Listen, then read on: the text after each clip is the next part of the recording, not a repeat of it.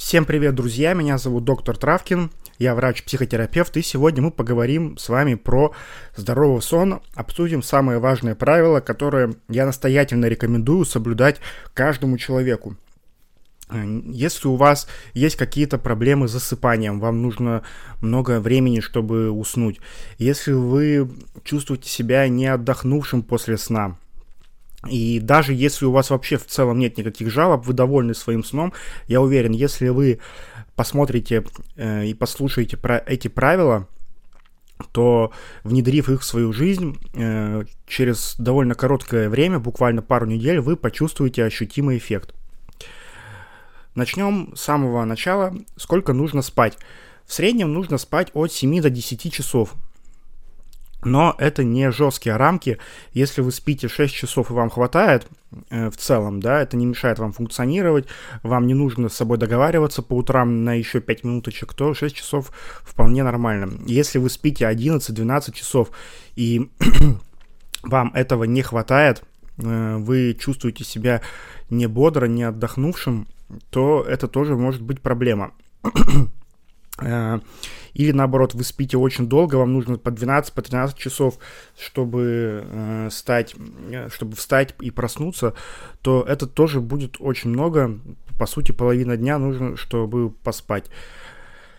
Поэтому начать стоит с, с внедрения правил гигиены сна, потому что любая проблема со сном говорит о том, что у вас нету качества сна. Потому что сон должен быть не только продолжительным, но и качественным. Во сне происходит очень много важных процессов, таких как формирование памяти, снижение уровня кортизола, снижение уровня сахара. И если э, мы не создаем э, оптимальные условия для этих процессов, мы страдаем от хронического недосыпа, то повышаем риск развития многих заболеваний, не только соматических, но и психических. Правила здорового сна, или, как еще это известно, гигиена сна, это набор поведенческих привычек, которые помогают нам засыпать, высыпаться и просыпаться в нужное время. Э, почему так важно эти правила соблюдать? Дело в том, что за сон у нас отвечают два центра. Центр бодрствования и центр сна. Это два, э, отдель, две отдельных структуры в головном мозге – со своими нейронными сетями, и эти два центра постоянно конкурируют друг с другом. То есть центр сна хочет человека усыпить, вырабатывает мелатонин, чтобы мы спали, а центр бодрствования постоянно анализирует информацию, поступающую в головной мозг, и ищет любой повод, чтобы проснуться, взбодриться, и чтобы человек начал что-то делать и обеспечивать свое выживание. Соблюдая правила гигиены сна, мы как бы немножко э, примеряем между собой эти два центра и позволяем центру сну активизироваться в нужное для нас время, а центру бодрствования нас будить тогда, когда нам это нужно. Есть одно условие. Правила начинают приносить пользу только после регулярной практики. Э, и еще одно условие, э, правила должны работать в купе, то есть нельзя взять какой-то один прием, внедрить его, а на остальные забить. Скорее всего, э, не сработает, но если вы соблюдаете все правила, делаете это достаточное количество времени, то эффект не заставит себя ждать. Поэтому можно распечатать эти нехитрые приемы и повесить на стенку в своей спальне или положить под стекло на столе. Первое правило, оно фундаментальное и звучит так. Ложитесь и вставайте в одно и то же время. Э, это биологические часы, биоритмы наши. И, по сути, если мы приучим себя к такой привычке, то в определенное время суток у нас э, будет самостоятельно активизироваться центр сна, а утром э, будет активизироваться центр бодрствования. Это все будет происходить на автомате. То есть, например, если вы ложитесь регулярно в 10 вечера, то уже где-то около 10 начнется выработка мелатонина, э, будет появляться чувство сонливости. А если вы встаете, скажем, в 7 утра, то ближе к 7 утра э, уровень мелатонина будет падать, и вы будете просыпаться.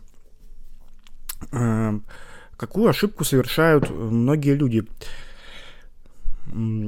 Они высыпаются на выходных, берут 1-2 часа, чтобы поспать в субботу или воскресенье. Если на буднях они встают в 7 утра, то в субботу или воскресенье встают э, в 9 или в 10, то есть добирают еще несколько часиков. И это может быть причиной, что как раз в будние дни они чувствуют себя так плохо утром в 7 утра, хочется еще поспать. Э, потому что за выходные они полностью сбивают свои биоритмы. Если бы люди э, хотя бы две недели, да, приучили себя к тому, что они каждый день встают в 7 утра, то подъемы в 7 утра перестали бы казаться такими мучительными. Э, поэтому, если это ваша ситуация, я рекомендую лучше на в будние дни ложиться пораньше, там не в 12, а в 10, чтобы полноценно выспаться, и то же самое делать и в выходные дни. Э, но не каждый готов этим пожертвовать.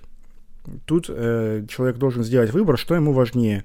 Э, немножко поспать на выходных или и лечь позднее в выходные, либо хорошо себя чувствовать во время рабочей недели, бодро отдохнувшим. Спальня только для сна и секса. Если мы занимаемся в кровати какими-то другими делами, например, читаем книгу, едим, смотрим телевизор, печатаем, залипаем в телефоне, то у нас мозг начинает, ну, грубо говоря, ассоциировать кровать с большим количеством вещей. Эм, а если мы в кровати только спим или занимаемся сексом, то, оказавшись в, в постели, мозгу будет легче сориентироваться. То есть у нас сейчас будет либо сон, либо секс. Соответственно, быстрее э, э, будут активизироваться необходимые э, процессы, э, необходимые э, центры головного мозга. Э, поэтому я рекомендую использовать э, свою спальню кровать э, именно для этих вещей. А просто полежать, посидеть, лучше использовать какой-то диван в другой комнате, а спальню кровать в течение дня не трогать. Третье. Создайте благоприятные условия. Какие вот три самых главных условия для спальни? Это плотные шторы, чтобы никакой свет не проникал э, к вам в комнату. Я рекомендую использовать э, шторы из светонепроницаемого материала. Э, например, вы можете видеть на моем заднем фоне как раз такие висят. Э, они не будут таким образом будить вас раньше времени, пока вы еще не выспались, например, на рассвете. Да? Э, температура должна быть 15-23 градуса и воздух должен быть свежим. Э, поэтому за час до сна рекомендуется проветрить ваше помещение, где вы будете спать. Четвертое правило – не используйте телефон перед сном. Э, почему это так важно? Дело в том, что экраны телефонов излучают так называемый синий цвет. А синий цвет, он, собственно, препятствует выработке мелатонина. То есть вы, поэтому вы можете наблюд- столкнуться с такой э, ситуацией, что Например, вам очень хочется спать, вы легли спать, э, легли в постель э, с легким чувством сонливости, взяли в руки телефон, посидели в телефоне минут 15-20, и спать становится меньше, сон уходит. Это как раз негативное влияние синего цвета э, от экрана телефона, потому что синий цвет подавляет выработку мелатонина. Какой здесь можно найти выход? Либо сидеть в телефоне э, в специальных очках, которые не пропускают этот синий цвет. Либо если у вас телефон достаточно навороченный, то там есть специальный режим, когда экран можно перевести в состояние, что он не излучает синий цвет. Вот только либо эти два варианта, либо вообще отложить телефон. Чего я, кстати, вам настоятельно рекомендую, потому что у нас телефон точно не ассоциируется со спокойствием, с умиротворением и с расслаблением. Телефон это всегда сообщения, звонки, какие-то переписки, э, бесконечный поток информации. Э, более того, я даже не рекомендую использовать телефон в качестве будильника. Лучше купить старый добрый будильник, э, который, ну, старые добрые часы, которые просто показывают время, и иногда там есть, срабатывает функция будильника. И отключать их нужно вручную. Потому что так будет, ну, просто лучше для сна, будет э, лучше э, для, для общего самочувствия. А телефон в руке всегда будет у нас ассоциироваться с какой-то тревогой, э, с, какой-то, э, с каким-то беспокойством. Выпишите навязчивые мысли на бумагу. Навязчивые мысли в, в кавычках, потому что это как бы не совсем обсессии, да, это не такие навязчивые мысли, которые бывают при обсессивно-компульсивном расстройстве, но я думаю, каждый сталкивался с таким, что в конце дня ложится в кровать, э, вроде бы ничто не мешает отходить ко сну, но только тут мозг подсовывает какие-то старые воспоминания, какие-то ситуации, которые уже были очень давно, подсовывает какие-то э, разговоры, э, и мы начинаем что-то обдумывать, искать ответы на какие-то вопросы, э, от этого начинаем беспокоиться, и вот уже сон как рукой сняло. Если это ваша ситуация, если вы узнали себя в описании, то я рекомендую просто взять листок бумаги, ручку и выписать все, что вас волнует, любые вопросы, любые мысли на этот листочек бумаги. Не надо их перечитывать, не надо их э, как-то анализировать, просто выписали их, а листочек можно даже выписать. То есть это действительно помогает, листочек можно выкинуть. Э, это действительно помогает э, справиться с такими вот руминациями э, и выбросить их да, из своего сознания, перевести внимание на что-то другое.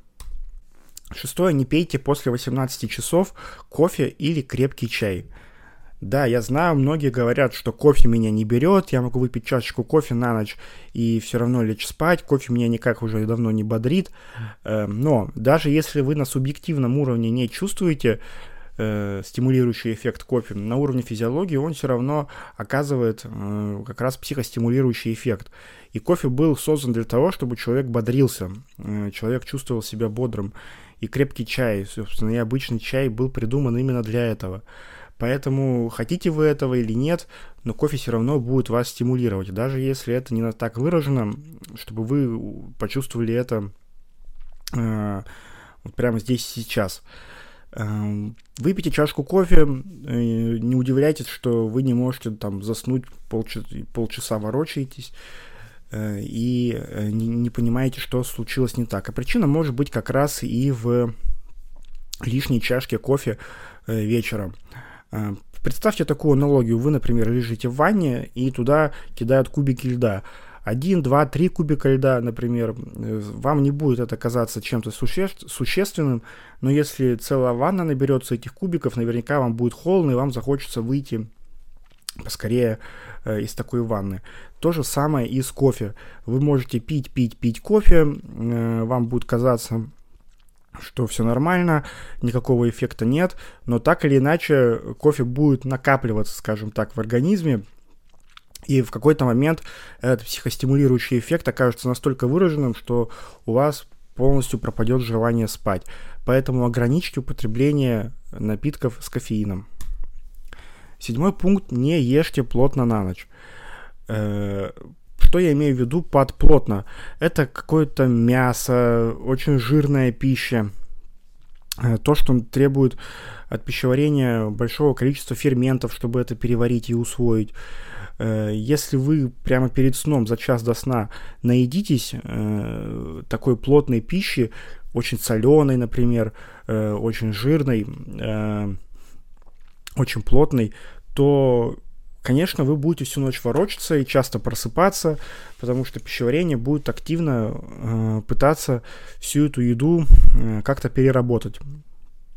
Э, поэтому рекомендуется есть э, последний прием пищи, устраивать где-то за 2-3 часа до сна, а если э, у вас есть сильное чувство голода перед сном, то можно съесть что-то легкое, например, салат или фрукты, или выпить э, стакан кефира, если у вас все в порядке с усвоением кисломолочных продуктов.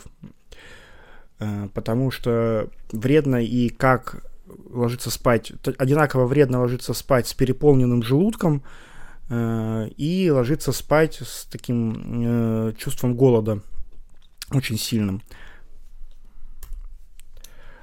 И еще один пункт, да, то есть не выпивайте большое количество жидкости э, на ночь, чтобы всю ночь не бегать в туалет. Э, восьмое. Откажитесь от дневного сна или спите не дольше 30 минут. Если вам очень хочется прилечь э, на диванчик э, в течение дня и немного подремать, то не растягивайте это на час-полтора.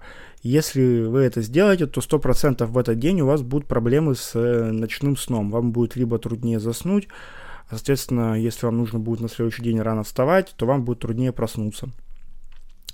Поэтому целом это не рекомендуется в принципе, но это допустимо на какой-то короткий период, на какое-то короткое количество времени, например, 20-30 минут. И еще раз повторяю, используйте для дневного сна кровать, э, не спальню, не ту, на которой вы спите ночью. Физическая активность. Э, здесь все довольно индивидуально. Э, кого-то физические упражнения бодрят, э, дают заряд бодрости, кто-то наоборот чувствует расслабление и умиротворение. Здесь вам нужно понаблюдать за собой, но по своему опыту, по наблюдению могу сказать, что э, легкая растяжка, упражнения для расслабления, например, прогрессивная мышечная релаксация по Джекобсону, позволяют снять лишний стресс, лишнее напряжение, после рабочего дня и настроиться на нужный лад. Хорошо подойдут медитации. Медитация это на самом деле не, не так сложно.